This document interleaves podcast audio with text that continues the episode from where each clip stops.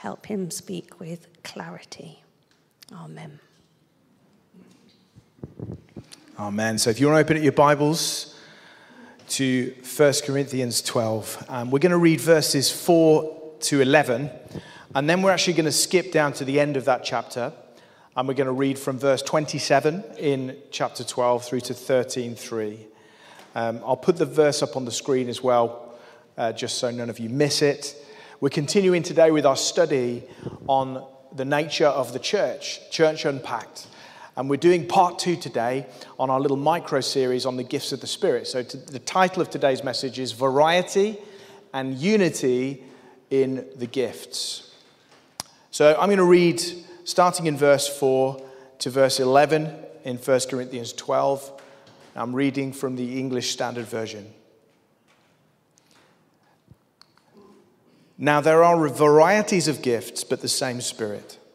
There are varieties of service, but the same Lord. There are varieties of activities, but it is the same Lord, sorry, same God rather, who empowers them all in everyone.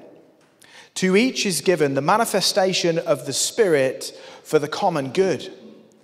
For to one is given through the Spirit the utterance of wisdom, and to another the utterance of knowledge according to the same Spirit to another, faith by the same Spirit, to another, gifts of healing by the same Spirit, to another, the working of miracles, to another, prophecy, to another, the ability to distinguish between spirits, to another, various kinds of tongues, and to another, the interpretation of tongues. All these are empowered by one and the same Spirit, who apportions to each one individually as he wills. Then we're going to jump to verse 27. Now, you are the body of Christ and individually members of it. And God has appointed in the church first apostles, second prophets, third teachers, then miracles, then gifts of healing, helping, administrating, and various kinds of tongues. Are all apostles? Are all prophets? Are all teachers? Do all work miracles? Do all possess gifts of healing? Do all speak with tongues? Do all interpret? But earnestly desire the higher gifts. And I will show you still a more excellent way. If I speak in tongues of men and of angels, but have not love, I am a noisy gong or a clanging cymbal. And if I have prophetic powers and understand all mysteries and all knowledge, and if I have all faith so as to remove mountains, but have not love, I am nothing. If I give away all I have, if I deliver up my body to be burned, but have not love, I gain nothing. This is the word of the Lord. Thanks be to God. We need to have in this day and age a strong biblical theology of what church is. We need to understand what the Bible has to say about what we're doing here on Sunday morning. This is why we're doing this series. Because I believe that your concept of the church, of what church is, of its nature, of its importance in your life, your views on that, your concept of that is literally the battlefield between the kingdom of God and the spirit of the age. I genuinely believe that. I believe that the enemy's attack right now on the body of Christ is focused principally on Christians' understanding of the church.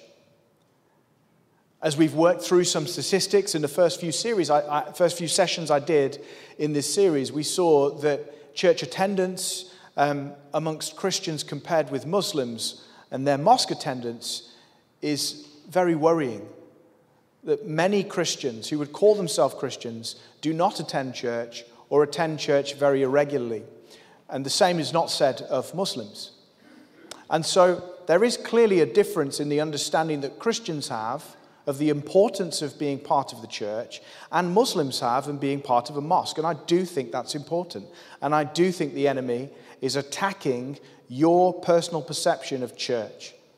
And there is a war going on, brothers and sisters, between a kingdom mindset, a kingdom mindset of interdependence, that you are not an island, that you are not just some kind of individual who has their relationship with God all on their own. There's a battle going on between the mindset of kingdom, kingdom interdependence, that I need you, you need me, we need each other, and rugged individualism. Rugged individualism, the idea that essentially Christianity is something that I do, it's my personal relationship with God, and I don't need church. I may choose to go there if I like it. Uh, if it does me good, if I come away feeling better than I did when I entered, then great, I'll do it. Uh, but if there are other things on offer that make me feel happier, then I am free to choose to do those activities instead of church. That's rugged individualism. That's the spirit of the age. And I believe that that is what the enemy is foisting upon the body of Christ in these days. And so I think it's absolutely essential that in the body of Christ in the West that we have a high theology of church, a high doctrine, a high biblical understanding of the importance of what this is. That we understand this is not just a country club, this is not just a community. This is what the Bible says is the body of Christ. This is the bride of Christ. This is the pillar and buttress of truth. This is where you come to hear the Word of God heralded. It's where you come to take part in the sacraments. It's holy, it's supernatural. It is not just a mere community with a body of Christ. And so we've got to have, in these days, I believe, a high doctrine, a high theology. It's okay, I think, for me to use those words a high theology of church. See it as essential rather than something that will fit into our lives if we have time. Now, we've touched on this passage before, 1 Corinthians 12, when we looked at it, what it meant for us to be the body of Christ as church. So you'll be familiar with this passage. But today we're turning back to this passage to look again, look afresh at the gifts of the Spirit. Now, if you were here last time, you'll remember that we looked at four Greek words. Anybody here last time when we talked about the gifts of the Spirit? If you weren't, please go watch that back. We looked at four Greek words that Paul uses in this passage to describe spiritual gifts. Paul said that they were pneumatikon, which means spiritual. Firstly, spiritual gifts, of course, are spiritual. They're not just natural skills and abilities, but they are given by the Spirit. Secondly, he said that they were charismaton, which means they are gifts, gifts of grace. They're given by the Spirit, and He can give them as He sees fit. He is sovereign. God is sovereign over the giving of the gifts. We also heard that they were gifts of service. We find out what our gifts are when we come with a heart to serve others in the church. And as we begin to serve, then we find out what our gifts are. So if you don't know what your gifts are, what the Bible says is the best thing to do is find a way to serve, however that is in the body of Christ. It may be in an official role, on a serving team, or it may not. But have a heart to serve others in the church, and soon enough, you'll find what the gifts of the Spirit are in your life. And fourthly, Paul used another word. He said that the gifts of the Spirit are activities, they are operations. So your gifts are meant to go to work. They're meant to go to work. That's why he told Timothy, Timothy, fan into flame the gift that was given you by the laying on of hands. If you don't use your spiritual gifts, then they will remain dormant. And in fact, they can actually decrease in their manifestation in your life. Now, I believe the Bible does teach that certainly some gifts are irrevocable, that what God gives you, He's not going to take away. but how many multi language speakers have we got in this room? Sal. If Sal never spoke Italian, I believe that's your other language, right? If Sal just never bothered to speak Italian, you understand if he tried to speak it in 10 years' time, right, he's going to really struggle with it because he's not kept that iron in the fire. And the same is true of spiritual gifts. If we, unless we practice them, they grow dull.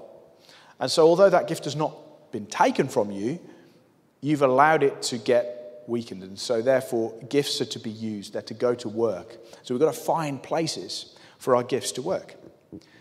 Now, before we dive in, I'm going to give us some doctrine. This is today's doctrine. This is what we're going to learn and try and prove from Scripture. So, the question is what are the gifts of the Spirit according to 1 Corinthians 12 and 13? And this is the answer, I believe that they are a variety of gifts distributed to each believer by the same Spirit as he sees fit. Working together in harmony, these gifts build up the church. Their effectiveness will be directly proportional to the amount of love that we have for one another. Does that make sense? Yeah, so there are a variety of gifts. There's a great variety and diversity of gifts that God gives. And they're given not just to a special few, but to each individual. Given to each individual. So we believe the Bible doesn't teach a two tier church. Two tier Christianity, where there are some who have and others who have not, for me is not biblical. I believe that the Spirit gives to each gift. That's what 1 Corinthians 12 and 13 teach. They work together in harmony, they fit together like a jigsaw puzzle. Paul uses the analogy of the body working together. Those gifts work just like a human body. My foot needs my leg in order to do its job. Right? My, my eyes need my brain in order to do their job. My body is absolutely interconnected, and so are the spiritual gifts. So your gifts are dependent on somebody else's to work. My gifts are dependent on you in a sense. I am dependent on you, you are dependent on me, you're each independent, sorry, you're each dependent on each other in your gifts to see them work. So they work together in harmony and they build up the church. They're meant to mature us, they're meant to bring us into a place of maturity in Christ. But here's the deal breaker. Here's the big deal that we read at the, the start of chapter 13. Paul says, listen, unless you've got love, though, unless you actually have love in your heart, compassion in your heart, charity in your heart towards other Christians in the church, your gifts will be unprofitable. They actually won't do the job that they're supposed to. So, love is key. So, that's what we're going to talk about today. We're going to begin by taking a look at an unbalanced church. An unbalanced church. Because if ever there was a biblical example of a church that was a little bit out of balance, it's the Corinthian church. You know, Paul wrote two letters, and let's be honest, if we were the Corinthian church, that would make hard reading, wouldn't it? First and Second Corinthians are not, especially First Corinthians, not the easiest letters to have received. I wonder what Paul would write to the church in Wolverhampton. And so the church of Corinth was an unbalanced church. An unbalanced church.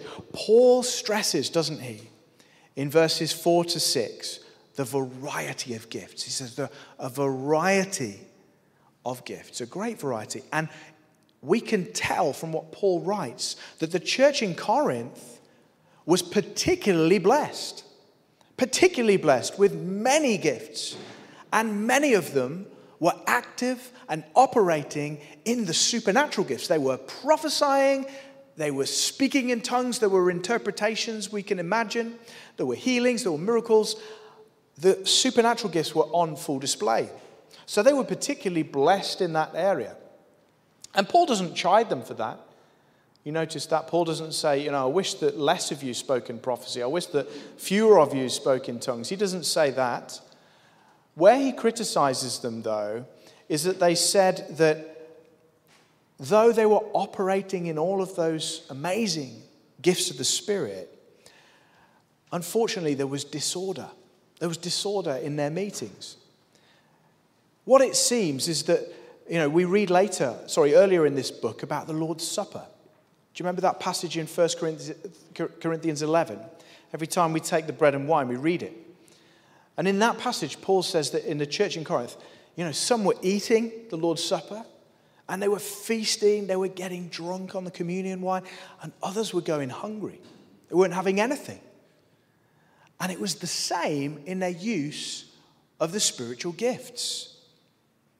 Just as there was disorder at the Lord's table, there was disorder in the use of the gifts of the Spirit. There were many standing up at the same time and giving words of knowledge or prophesying. There were others that were speaking in tongues with no interpretation, just calling out in tongues and nobody's understanding it.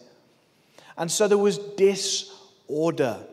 There was disorder in their meetings. In 1 Corinthians 14, verse 40, Paul says, All things should be done decently and in order. That doesn't mean they should be dead, but it does mean that in a church where the gifts are operating, there should still be order. So, holy chaos is not an aim that we should be shooting for, according to Paul.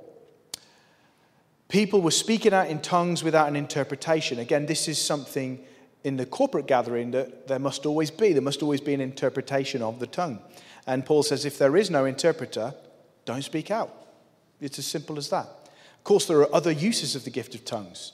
Private prayer is another great way of using tongues to build up and edify the self. But there needs to be order. So there was a bit of imbalance in the Corinthian church that Paul wants to address. He also says that there was not just imbalance in the church, but there was also hierarchy according to the gifts. So the people in Corinth, they valued, as they should have, they valued the higher, more visible, more supernatural gifts like prophecy, like speaking in tongues, like miracles. Those gifts they highly valued, and those who operated in those gifts in the Corinthian church, they received a kind of elevated status. So they were seen as the, the, you know, the haves, and those who were not operating in those gifts were sort of being treated as the have nots, really, or, or being ignored, it seems. And because everybody was looking at these people prophesying and thinking, wow, this is amazing, everybody wanted to be seen to be operating in those gifts.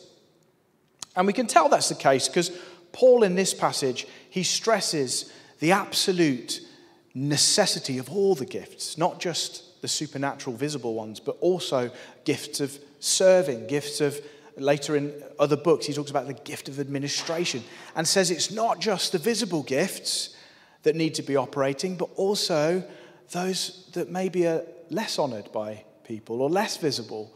They are just as important. You know what? Maybe even more important. And so there's also an imbalance in their way of operating and seeing the gifts. I like what Jamieson, Fausset, and Brown say in their commentary on this passage. Unity, not unvarying uniformity, is the law of God in the world of grace, as in that of nature. So when we look at nature, we see a great diversity, don't we? If you ever watch Planet Earth, we see a huge diversity of creation on display. When we look at the rainforest floor, there are many different species of ant, aren't there? They're not all the same. Not all creatures are just cookie cutter versions of one another. And God is the same in his sovereignty over you. You are a unique individual. There'll never be anybody else like you, and there's never been anyone else like you in the past. He's given you a very unique set of gifts and also a unique personality. Nobody else can replace you.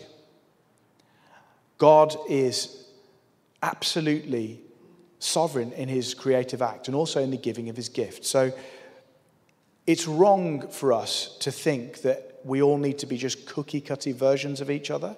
Does that make sense? I, I do think, you know, sometimes we can get into comparison mode, even in the church, and we can think, oh, that's how it's done, right? That's how Christianity's done. And I'm actually failing at my job of being a Christian because I don't look like that person who's up there on the stage doing that thing. And until I look and sound like that, I'm not really getting it. Is anybody, is it just me that's ever felt like that? it's comparison. And Paul's saying, no, no, no, no, you're getting it wrong.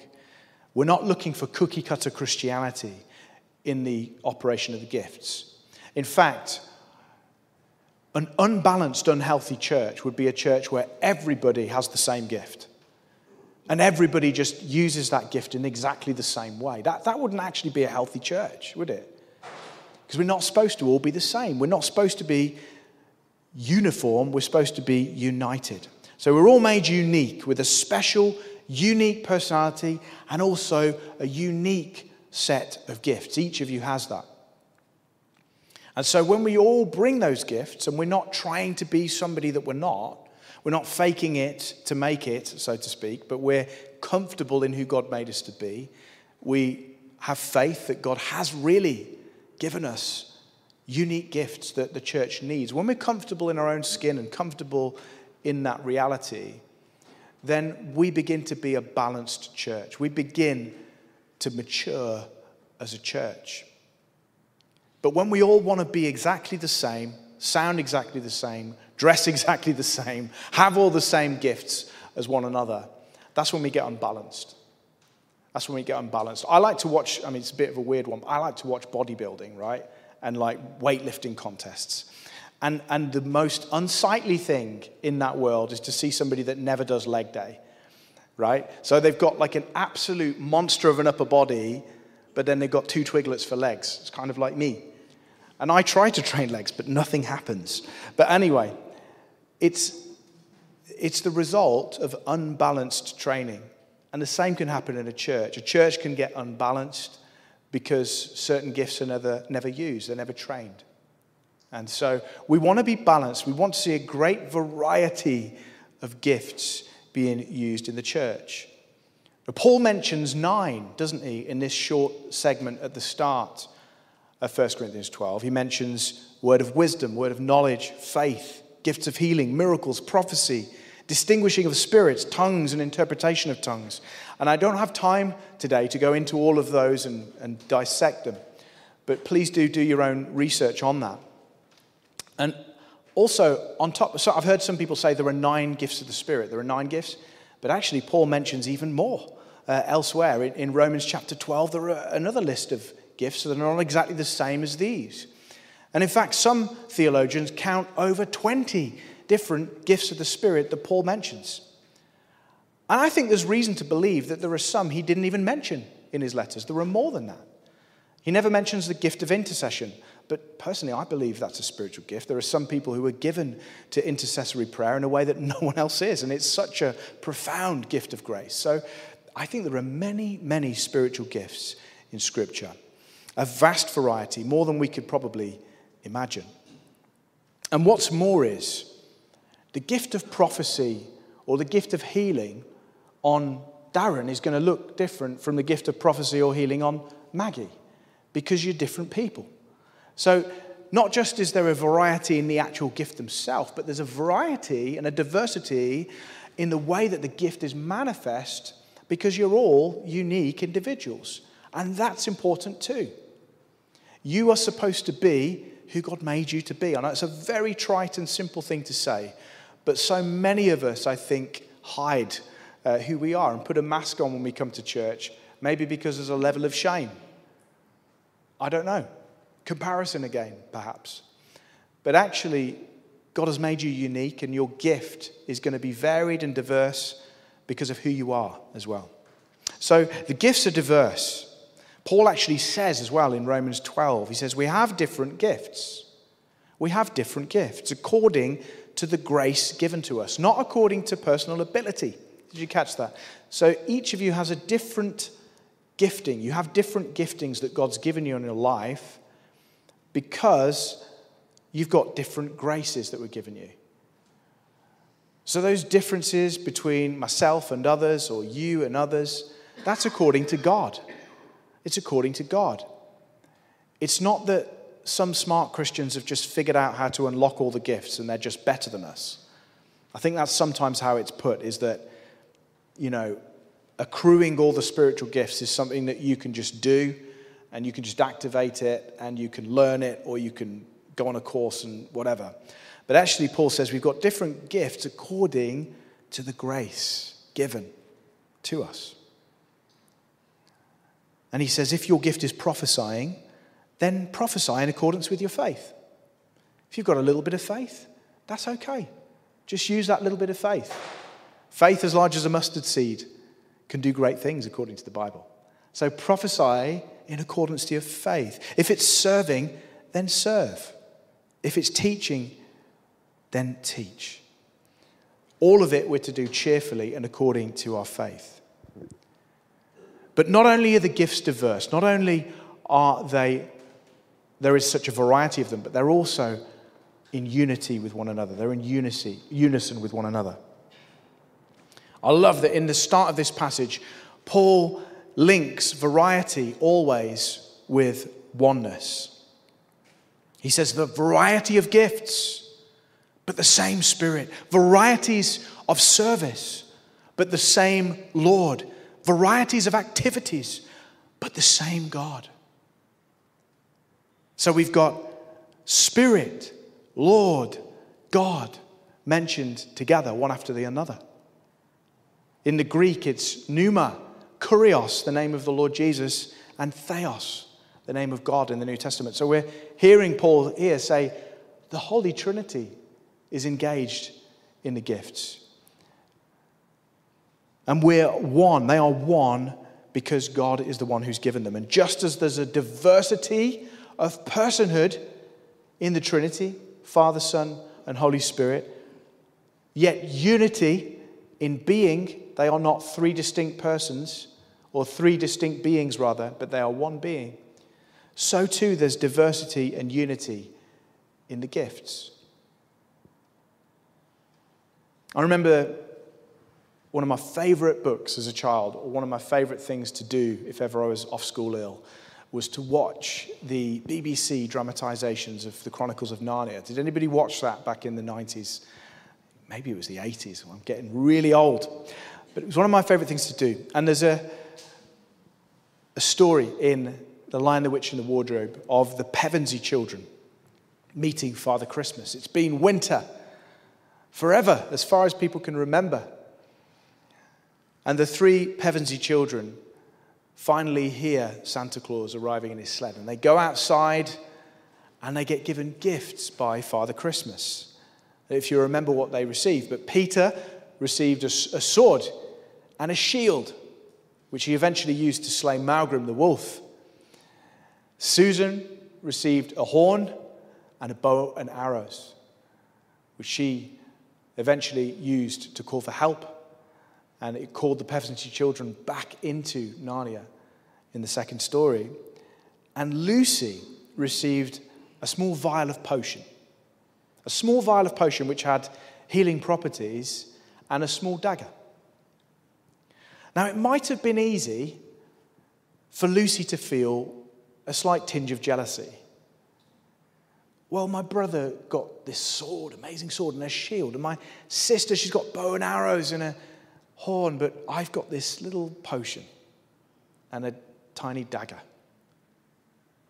It would have been easy for her to feel that way.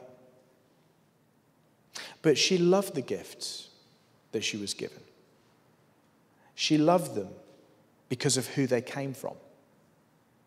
They were uniquely chosen for her. And in that battle, at the end of The Lion, the Witch, and the Wardrobe, when the White Witch is defeated, who is it going around and helping the wounded? Who is it who heals Edmund, who's been struck by the White Witch? It's Lucy with her bottle of potion. And this is how we are to treat our spiritual gifts. They're precious because of who has given them to us. And we're not to look at one another's gifts and say, it's not fair. But we're to be like Lucy and gratefully receive what God has given us, knowing that in His foresight, He knows exactly how those gifts will be used and how absolutely indispensable they are to the church. The gifts are also united in their purpose. They're all to function within the same body. That's the analogy Paul uses, isn't it, of the church and also of the spiritual gifts. Just because a particular part of your body isn't visible to the naked eye, it doesn't make it less important, does it? Just because a part of the body is not visible, it doesn't mean it's less important. In fact, the reverse is often true. Organs inside of us, like our spleen, which we could never imagine would have a function, is vital, absolutely vital to the health of your body. And the same is true of gifts. Paul is stressing the importance of all the gifts, not just the visible ones, not just the obviously supernatural gifts, but also the gifts of serving, also the gifts of administration, also the gift of helps, also the gift of teaching. These gifts are every bit as vital as the others. We need them all. They work together to build up the church. We don't all have the same gifts either. As Paul says at the end of this chapter, he, he says several rhetorical questions. Says, do all prophesy? Do all speak in tongues? Do, do all, are all apostles? Are all prophets? And each of those questions in the Greek is started with the word may. There's two Greek words for no, ou and may. In fact, there's more, but those are the two that are commonly used. Whenever you have a rhetorical question with may, the answer is no. If ever you have a rhetorical question with ou, the answer is yes. So, what Paul is saying is listen, not everyone's going to have all these gifts. You're not all going to prophesy. You're not all going to speak in tongues. You're not all going to have the same gifts. You're going to be different. You're going to be unique. I don't think that means that there'll only be a tiny number of Christians who use those gifts. I think that God is very liberal in his giving of gifts. But it's just to say, although we, we are to earnestly desire and hunger for those gifts, we're not to expect that we're all going to look exactly the same. We're not to expect that everybody's going to be exactly the same. And unless you look like me, you're not really a Christian. Do you see what I'm saying? And I think we can end up in that kind of mindset sometimes when we begin to think that way. Paul says, no, no, no, no, no. You have a variety of gifts given to each according to God's sovereignty. And we're to find ways to show up and use those gifts. I think this is really key. In the church, like we heard earlier, people sharing testimonies. We saw the importance of the body actually functioning, didn't we, and working together. People sharing testimonies, people encouraging one another. And I would say, you know, find ways to use your gifts, find places to operate with the gifts. It might be on a Sunday, it might be at midweek, it might be on a social like yesterday when we were out walking. But there's always a way, isn't there, to serve. There's always a way to find a way to use your gift to bless somebody. I'll tell you a, a quick story about how a friend of mine was so strengthened and encouraged by a friend in his church. My friend is a, a minister of a church, and uh, he was having a very tough time in his ministry and year on year of, of struggle. And he was sat down with his father one day and he said to his, his father, Dad, I'm done. I've had enough. I've had enough. I'm, I'm going to quit the ministry. I'm done. I'm going out. I'm going to find a job out in the world where I don't have to deal with all of this nonsense anymore. I'm quitting. I've had enough. At that very moment, it's late at night, his phone rings. He looks down at his phone and it's his friend from church, and he picks it up, he answers it, he says, Hello, how are you doing? His friend said, This is really strange, but I just felt maybe this is God, but God laid on my heart to call you right now. And this is going to sound strange, but he's just saying, Don't quit. Don't quit. And for me, I think that's a perfect example of how you can use your gifts and how I can use mine. It might be on a Sunday, it might not. It might just be being obedient to that leading of the Spirit. I, love what Wayne Grudem, the theologian, says about prophecy, because he pulls it down to a very basic level. He says this prophecy, at its most basic level, is simply reporting something that God spontaneously brings to mind. It's as simple as that. And it can be used in any setting, just being obedient to that, that leading and making the phone call.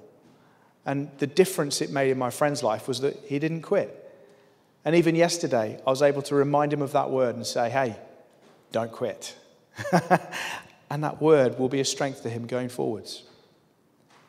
Finally, to finish on, name that band. Huey Lewis and the News. How many Back to the Future fans have I got in here? Come on, yes. The Power of Love. The Power of Love. One of my favorite songs, favorite movie trilogies. Paul spends the first part of chapter 13 telling us something really, really vital that I want to leave you with today. Paul tells us that despite all the glory and power and utility of the spiritual gifts, there's something higher. There's something greater. There's a better way. In fact, he says there's still a more excellent way than even all of that, even all of the glory of the gifts. There's something even better. What thing, what virtue could be higher than even the great gifts of grace that God has given us? It's love. It's love. Love is that more excellent way. Love is greater even than the spiritual gifts. Because without love, Paul says, a gift given by God intended to bless can actually end up cursing or not being a blessing at the very least. He says, Those who speak in the tongues of men or of angels without love, they sound like a clanging cymbal. You can do the most extraordinary things with the gifts of the Spirit, but if you don't have love, if you don't have compassion, if you don't have charity, grace towards one another, Paul says it won't profit anything. In fact, you are nothing. So we are not to get puffed up about the gifts of the Spirit. We are not to just think that we can use them in some detached, performance orientated way. The gifts function by the power of love. I'm always reminded at this point of that terrifying passage in Matthew chapter 7, where Jesus says, On that day, many will say to me, Lord, Lord, did we not prophesy in your name? And cast out demons in your name? And do many mighty works in your name? And then I will declare to them, I never knew you. Depart from me, you workers of lawlessness.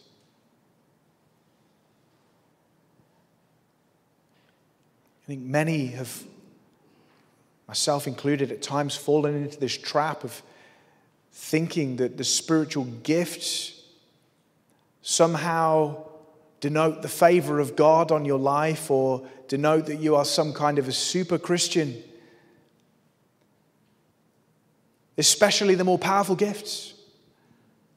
But Jesus says on the last day that some will come to him and use those gifts as a defense of themselves and say, But Lord, I, look at all that I did.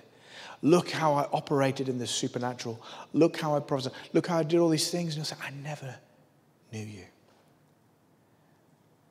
So the gifts are not always a security of our salvation. Neither are they a sign of maturity. It's something I remember my mum saying many years ago that the gifts of the Spirit are not where we're to look for signs of maturity, but it's the fruits that show maturity. And so, as we begin to operate in the gifts, brothers and sisters, let's also be checking the fruit in our lives. Let's be keeping an eye on the fruit. And never let us use the gifts to get puffed up.